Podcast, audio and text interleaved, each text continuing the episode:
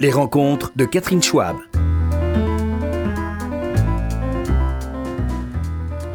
Bonjour Amos Guitaille. Bonjour. Ravi de vous rencontrer. Vous avez euh, à Paris une célébration particulière, mais maintenant euh, vous êtes devenu une institution. Et je me demandais, en guise de première question, euh, l'effet que ça vous fait. Vous avez donné des cours au Collège de France, euh, il y a des DVD de vos écrits, de vos films et de vos conférences. Vous êtes une institution alors qu'avant vous étiez plutôt un franc-tireur un peu dangereux. Euh, Vous êtes d'accord avec ça? Écoute, euh, moi, tu sais, moi, j'ai le même rapport avec moi-même. Alors, ça change pas grand-chose, mais c'est vrai mhm. qu'il y a cette expérience des collèges de France, c'était agréable. Et le travail qu'on a fait avec la Philharmonie à Paris, euh, c'était bien. Et maintenant, je suis ravi de travailler avec Théâtre de la Ville. Voilà, alors il faut, le, il faut le dire, Théâtre de la Ville à Paris, euh, pendant toute la saison, ça veut dire 3-4 mois, nous non, allons... En, année. Ah, l'année entière Année entière. À partir du mois de septembre. Oui. Et nous allons avoir régulièrement... Euh, On va faire trois spectacles, c'est-à-dire là, tout de suite... Euh, les lettres à mon ami de Gaza. Voilà, ça s'est passé. Et, ensuite... il y a un expo de travail qu'on fait dans lequel il y a un hommage à cette figure euh, dans les jardins de, de théâtre de la ville, euh, Espace Cardan, euh, oui. à Concorde, qui, qui, font hommage à plusieurs personnes avec lesquelles je travaillais, c'est-à-dire Jeanne Moreau, Arthur Miller, l'écrivain Amos Oz, oui. Emile Habibi, à ma mère, parce qu'on ne peut pas mhm. passer à, ma mère. Et Borges, qui a inspiré pas mal de, de mon travail. Alors, effectivement, et, Samuel Fuller. Alors, c'est une sorte de jardin, hommage aux gens qui sont partis, et des séries d'images qui font une sorte de promenade dans plusieurs films. Ah. C'est une sorte de champ de mémoire. Oui, oui. Vous vous penchez sur euh, ceux qui vous ont inspiré. Euh, oui, parce que moi j'ai appris beaucoup. Tu sais, mon travail est toujours un travail avec une équipe. Et je dis que toujours j'ai appris beaucoup de choses des, gens qui suivaient un peu mon travail, hmm. qui, qui, dans quelque façon travaillaient pour moi, mais étaient aussi mes professeurs. Là, il y a Jean Kalman qui travaille avec Peter Brook, avec des, des autres, qui fait la lumière. Alors je prends plein de choses de Jean Kalman, comment on peut éclairer. Mm. Euh, au début, je travaillais avec Henri Alcan, qui était un très grand chef-op. Alors, j'ai appris de choses. J'ai travaillé avec Pina Bausch. Et d'ailleurs, il y a Berlin-Jérusalem qu'on fête 30 ans qu'il a fait la, mise en scène. Alors, euh, comme je suis simplement architecte de, formation, euh, j'ai décidé, j'ai suivi le bon conseil de ma mère, qui m'a dit, take the best of each. Voilà. Justement, vous dites toujours que vous êtes architecte. C'est vrai, euh, on voit bien dans votre euh, créativité esthétique que vous avez une multiplicité de formes et que c'est important euh, l'aspect formel. Mais moi, je vous vois quand même plutôt comme un vrai cinéaste et un militant, un petit peu, doublé d'un polémiste assez souvent. Est-ce moi, je trouve que toujours, tu vois, les démarches que je fais, c'est une démarche citoyen, civique. Je trouve que de bon travail artistique toujours été une réaction au, un dialogue avec un contexte. C'est pas dans le vide absolu. Et, d'ailleurs, je trouve que les, les renommées des cinémas israéliens au sens large, pas, pas seulement mes films, c'est aussi parce qu'ils engagent avec le réel. Oui. Et, je, trouve que c'est. Et d'ailleurs, l'autre spectacle qu'on va faire cette année, et à mois de juin, on va faire un. Je vais faire la mise en scène d'un dialogue euh, Thomas Mann et, Albert Camus, ah. qui, va être mis en scène. Et en octobre l'année prochaine, comme on approche l'anniversaire de 25 ans d'assassinat de Rabin, Rabin. Euh, je vais faire à nouveau les chroniques d'un assassinat, toujours à Espace Cardin.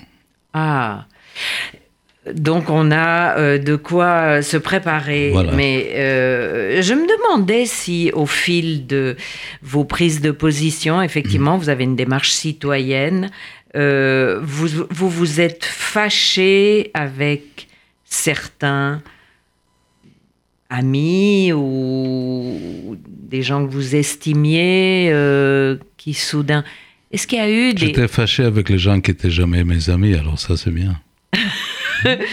Et euh, il faut bien admettre aujourd'hui que la communauté juive s'est un peu crispée. On vit une sorte d'antisémitisme un peu rampant, enfin qui n'est pas toujours rampant d'ailleurs. Euh, qui nous interpelle et qui fait vaciller les convictions de gauche et les, convictions euh, humanistes.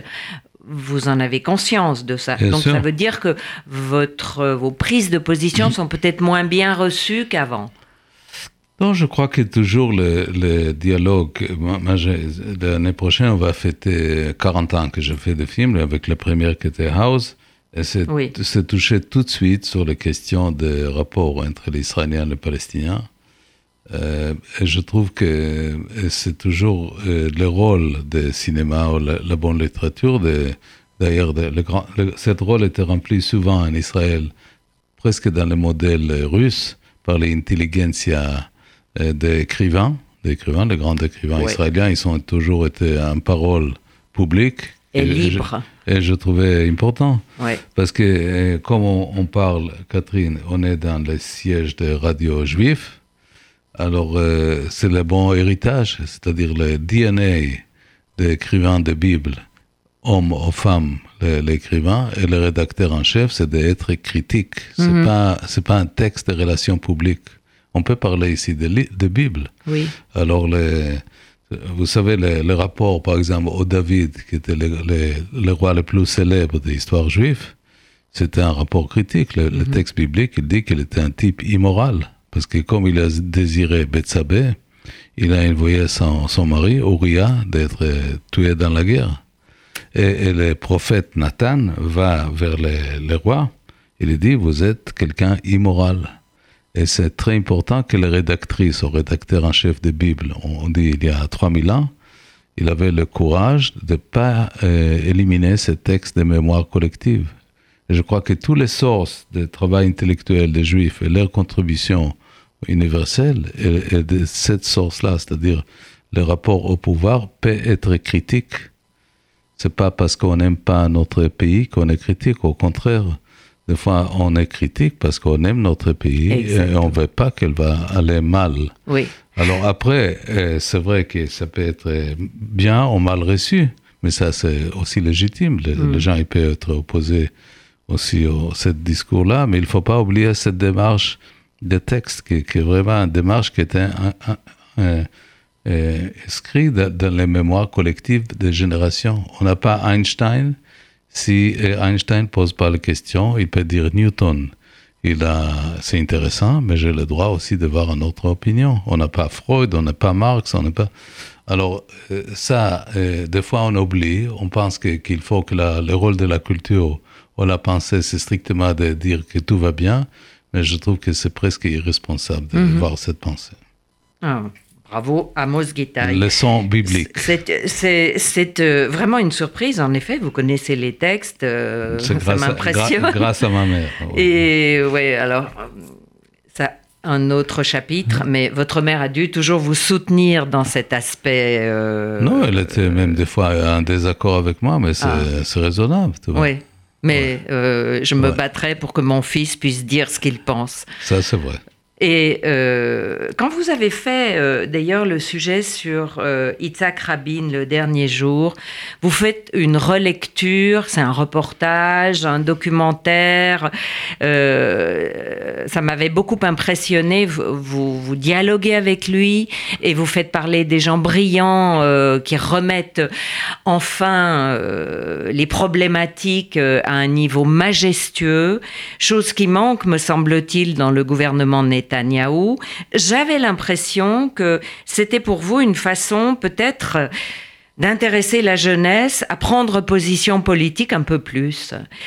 Je ne sais pas si je me suis trompée, mais euh, est-ce que vous avez l'impression que la jeunesse israélienne prend conscience d'une prise de position nécessaire? Est-ce qu'ils ont envie de s'engager ou ils sont toujours aussi peu investis euh, dans la vie politique Parce que là, il y avait un contraste tellement énorme entre le bas de gamme de Netanyahou, euh, il faut quand même bien le dire, qui est raciste, réactionnaire et vulgaire, et euh, ces penseurs et Yitzhak Rabin tellement nobles qui nous faisaient envie. Vous voyez ce que je veux dire, euh, Amos Écoute, il y a tout, comme le, comme l'habitude, il y a Israéliens. C'est comme le pays d'ailleurs que j'aime, qui sont un peu schizophrènes. C'est-à-dire, toi, les gens très sophistiqués, très élaborés, très éduqués, très raffinés, mhm. et toi, les brutes, les kitsch, les brutales, dans le même corps. alors, alors euh, euh, des fois, de faire un film, ou de faire un spectacle, ou d'écrire un texte, tu as envie, de, comme tu as dit, euh, Catherine, de réveiller l'esprit. Mm. Et aussi de tracer une mémoire, parce que le mémoire, il n'est pas innocent. Le mémoire, il fait son voyage, et, quelquefois il, il, revient, le, mémoire revient. Et pas toujours euh, dans notre temps, sur cette mhm. belle planète, des fois ça arrive plus tard, mais il faut travailler qu'il reste, qu'il reste des traces. Parce que vous avez l'impression, Amos, que euh, là c'est juste un moment et qu'on va se ressaisir en Israël? Écoute, tous les conflits humains terminent à un moment donné. La question est quand oui. Alors, euh, on espère que ça va arriver plus tôt que plus tard. Et aussi, euh, comme on est toujours dans, dans toutes les situations historiques, dans les grandes bagarres de réécrire l'histoire, et le pouvoir actuel en Israël, il a envie d'injecter une révision euh, révisionniste de cette histoire, il faut aussi qu'il y ait le, et pas seulement par Rabin, même, même le travail que j'ai fait sur l'héritage des mes parents, c'est-à-dire c'est des, euh, des, gens modernes euh, qui, a, qui, a, eu une certaine vision d'Israël. Euh, mon père par l'architecture modeste, transparent, minimaliste, comme il était élève de Bauhaus, mm-hmm. et pas seulement les, choses spectaculaires, mais de, dessiner un appartement, mais bien dessiné, de modeste. Mm. Et, ma mère par sa, sa réflexion, c'est-à-dire c'est aussi de faire appel que même si aujourd'hui on a le pouvoir qu'on a, il y avait aussi d'autres traces. Il faut garder aussi les mémoires. Alors le travail que j'ai fait, c'est aussi une sorte d'archive euh, euh, par, par, euh, par définition. Et, d'ailleurs, j'ai donné l'archive. Vous savez que je donnais tout l'archive sur l'assassinat de Rabin à la Bibliothèque nationale. Oui. Et qu'on va faire un exploit avec cette archive.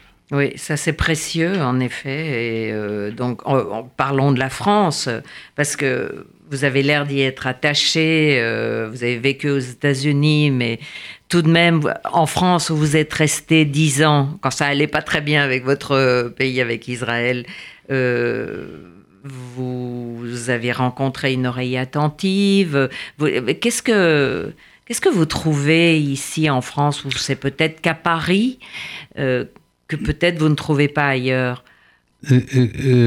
Écoute, moi je dis toujours que mon travail existe grâce en principe aux deux pays, c'est-à-dire Israël qui est la source d'inspiration euh, de mon travail, parce que je fais des films, comme tu as dit tout à l'heure, dans des situations où que je suis ému, mm. où que je suis dérangé. J'ai besoin de ces deux euh, pressentiments pour faire un travail.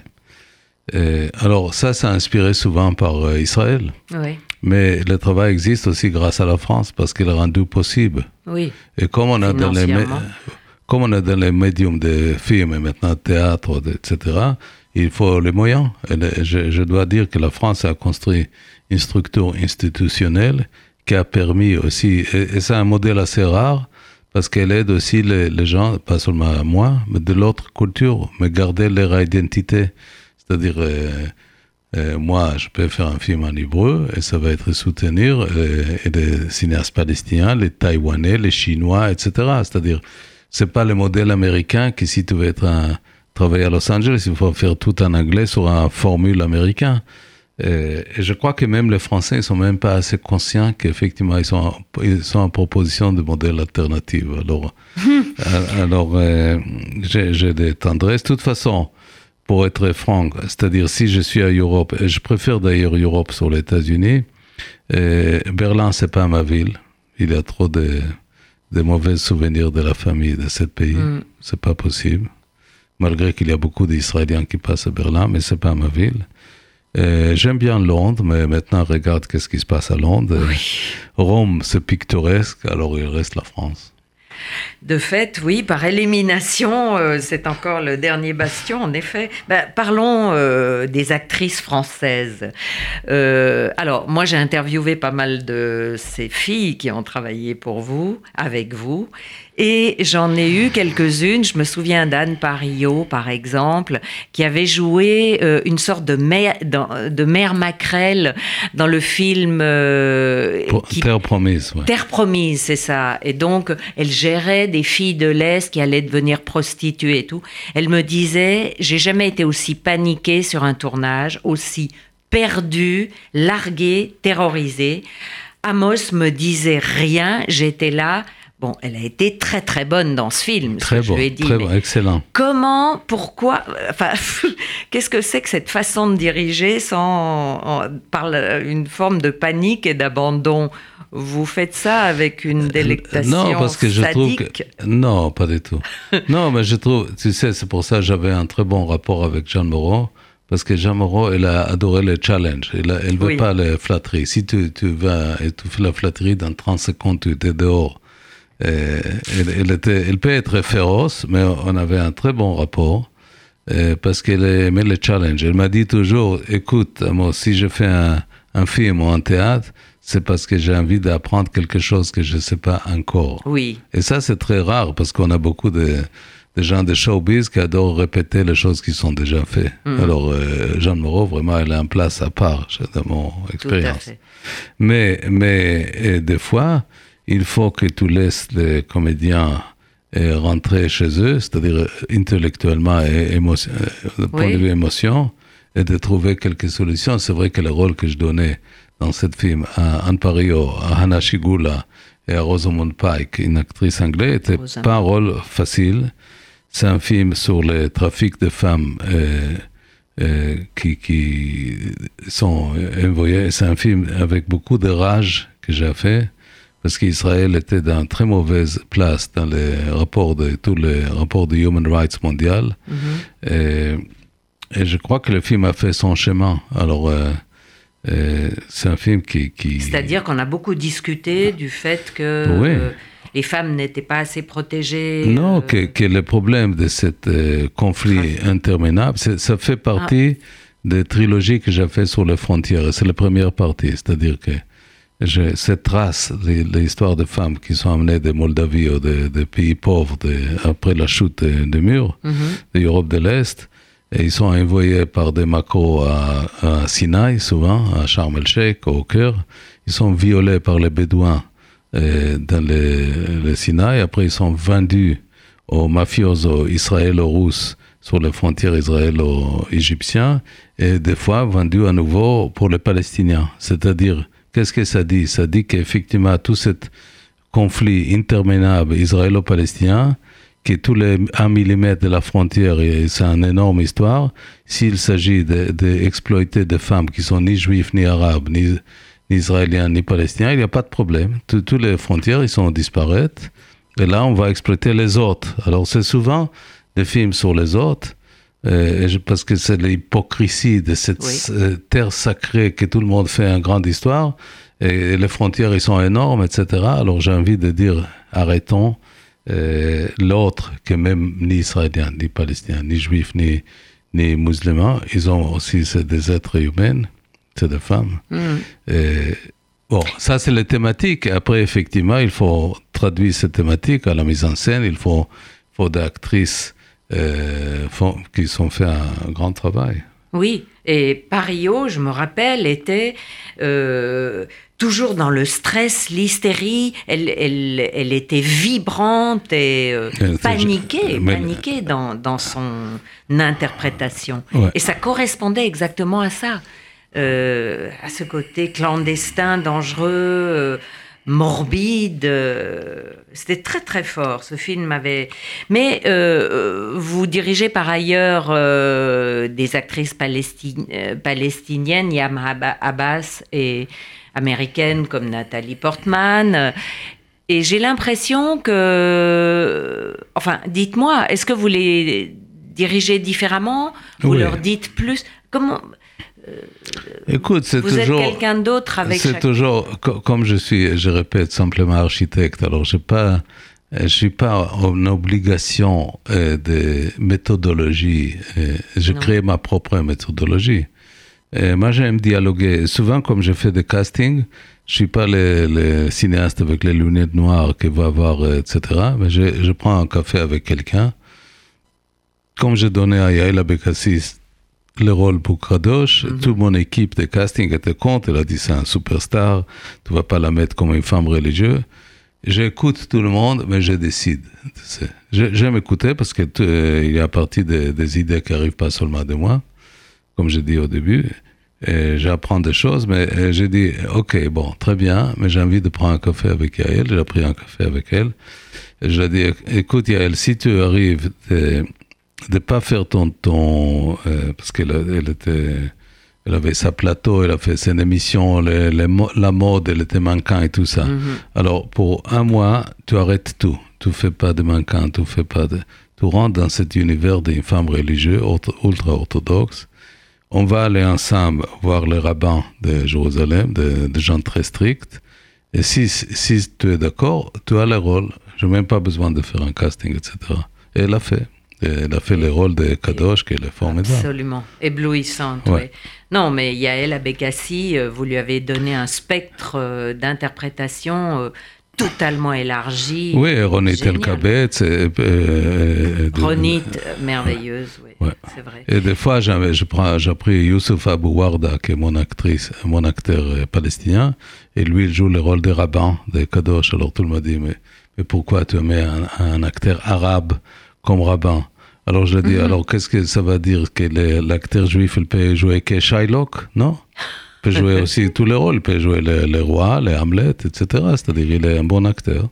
Et euh, vous avez l'impression que pour diriger euh, une actrice euh, israélienne ou un acteur palestinien, vous avez une communauté plus rapide de communication, ça va plus vite ou Pas, pas nécessairement, j'avais un bon rapport avec Binoche, comme j'ai j'ai fait Oui. la mise en scène. Euh, euh, comme j'ai.